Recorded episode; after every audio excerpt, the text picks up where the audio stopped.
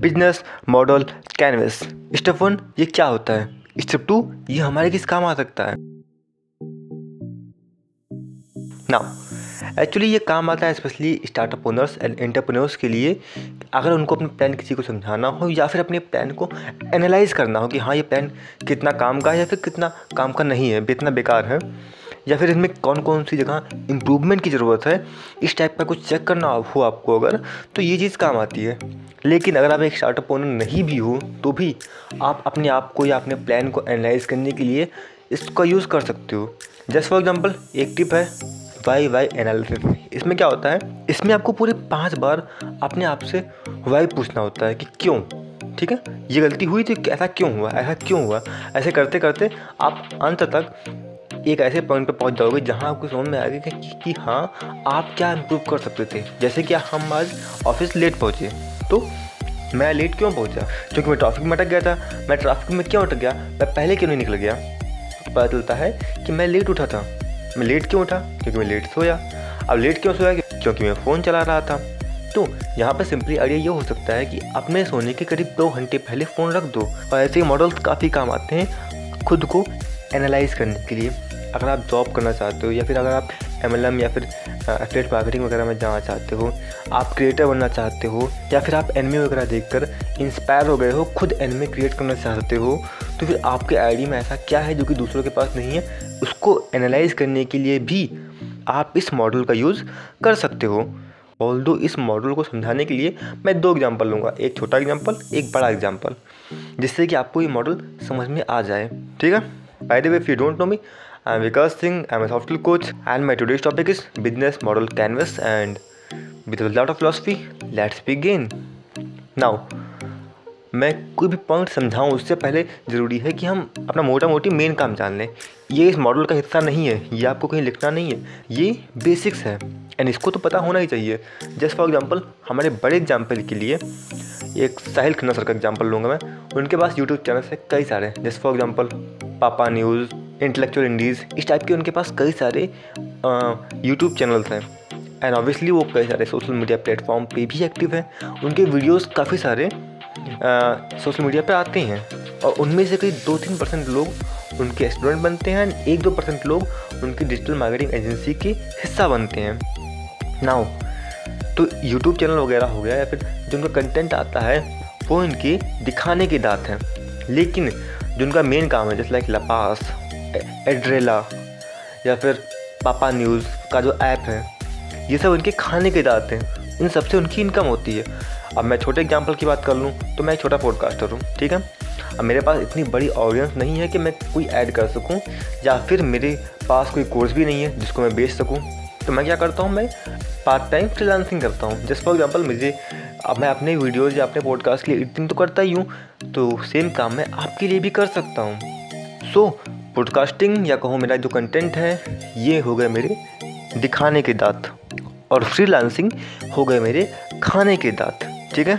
ये कहीं लिखना नहीं है, ये बस बेसिक्स है। Now hmm? अगर आपने सार्क टैंक देखा होगा या फिर जो डॉक्टर विवेक बिंद्रा का स्टार्टअप फंडिंग का शो था, उसमें भी एक बात अक्सर पूछी जाती थी, आपके पास ऐसा क्या है जो कि कोई कॉपी नहीं कर सकता या फिर डिफरेंट है वो?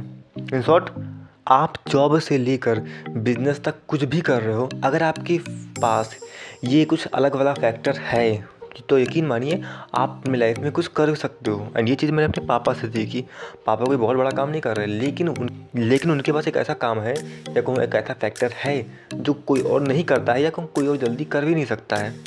तो यही वजह है कि उनकी इंपॉर्टेंस बनी रहती है। Now second one is key activity अब की एक्टिविटी क्या होता है? देखो यार, जो काम आपको लगातार करना ही करना पड़ता है, चाहे आपका काम हो रहा हो, चाहे आपका चाहे आपका काम नहीं हो रहा हो। जैसे कि सैल खन्ना सर के लिए पापा न्यूज़ पर रेगुलर बेसिस पर उन्हें न्यूज़ डालनी पड़ती है, ठीक है? भले ही उससे कमाई हो या ना हो रही हो, ठीक है?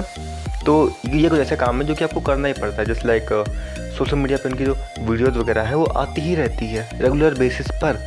जिससे कि वो रेगुलरली लोगों से कांटेक्ट में रहें, भले ही उनके पास क्लाइंट अभी नहीं आ रहे हो तो भी।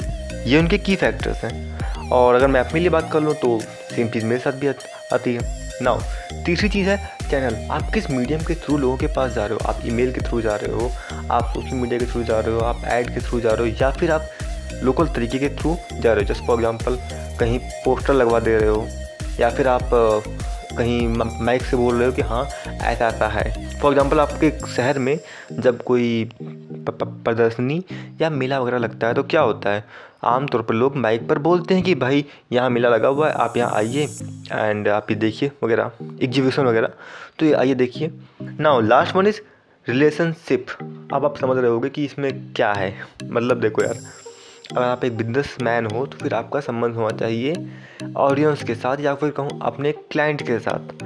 अगर आप जॉब ढूंढ रहे हो तो फिर आपका संबंध होना चाहिए एचआर के साथ। तो आप स्टोरी टेलर राइटर या एक्टर वगैरह हो तो आपका संबंध होना चाहिए अपनी खुद की ऑडियंस के साथ। तो भैया आप समझ रहे होगे आप, इसका क्या मतलब है?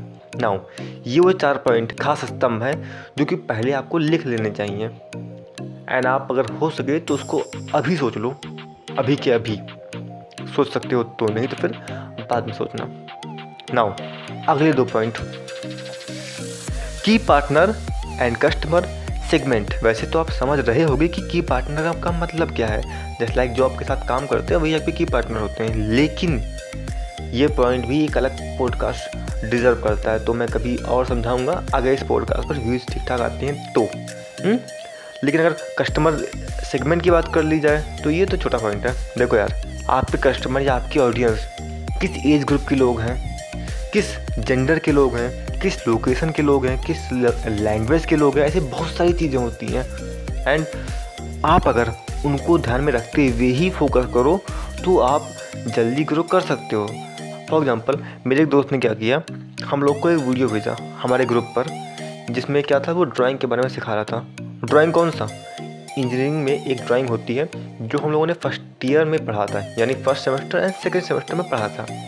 अब वो ड्राइंग का वीडियो अगर वो जो फ़र्स्ट ईयर के बच्चे हैं या फिर जो सेकेंड सेमेस्टर के बच्चे हैं उनके पास लेके जाए तो वो लोग उसको देखेंगे।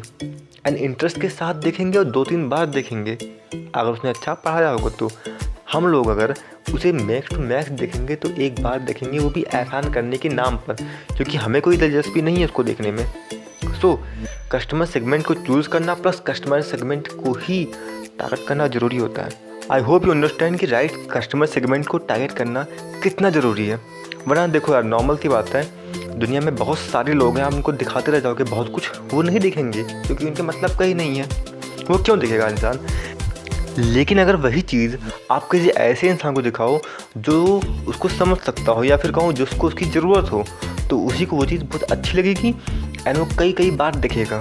तो सही टारगेट करना या कहूँ सही टारगेट करना या फिर सही लोगों को टारगेट करना बहुत ज़्यादा ज़रूरी होता है। नाउ सबसे आखिरी पॉइंट जो कि सबसे ज़रूरी है, लेकिन सबसे ज़्यादा लोग इसी पॉइंट को स्किप कर देते हैं। Cost structure and revenue stream भाई देखो, आपका पैसा कहाँ कहाँ लगेगा? अगर आप कुछ पैसा नहीं लगा रहे हो तो फिर सीधी सी बात है, आपको कुछ पैसे मिलेगा भी नहीं। हुँ? हम्म? लेकिन अगर आप पैसा लगा रहे हो तो पॉसिबिलिटी होती है कि आपको पैसा वापस मिल भी सकता है। अगेन मैं कह रहा हूँ पॉसिबिलिटी होती है कि पैसा वापस मिल भी सकता है। यानी पैसा नहीं भी मिल सकता है। हुँ? हम्म? तो आप पैसा कहाँ कहाँ खर्च कर रहे हो? अब साहिल खन्ना के केस में तो मैं नहीं कह सकता। और मैं अपने केस में भी ना कहना ही पसंद करूँगा। लेकिन आपके पास इस चीज़ को लेकर कोई प्लान है? ज़्यादातर जो वीडियो क्रिएटर्स वगैरह होते हैं, उनके पास इस चीज़ को लेकर कोई प्लान नहीं होता है। और यही वजह है कि मैक्सिमम कंटेंट क्रिएटर एक टाइम के आने के बाद कंटेंट बनाना छोड़ देते हैं क्योंकि उनको कोई पैसा का लाभ नहीं होता है। और उनके पास कोई प्लान भी नहीं होता है।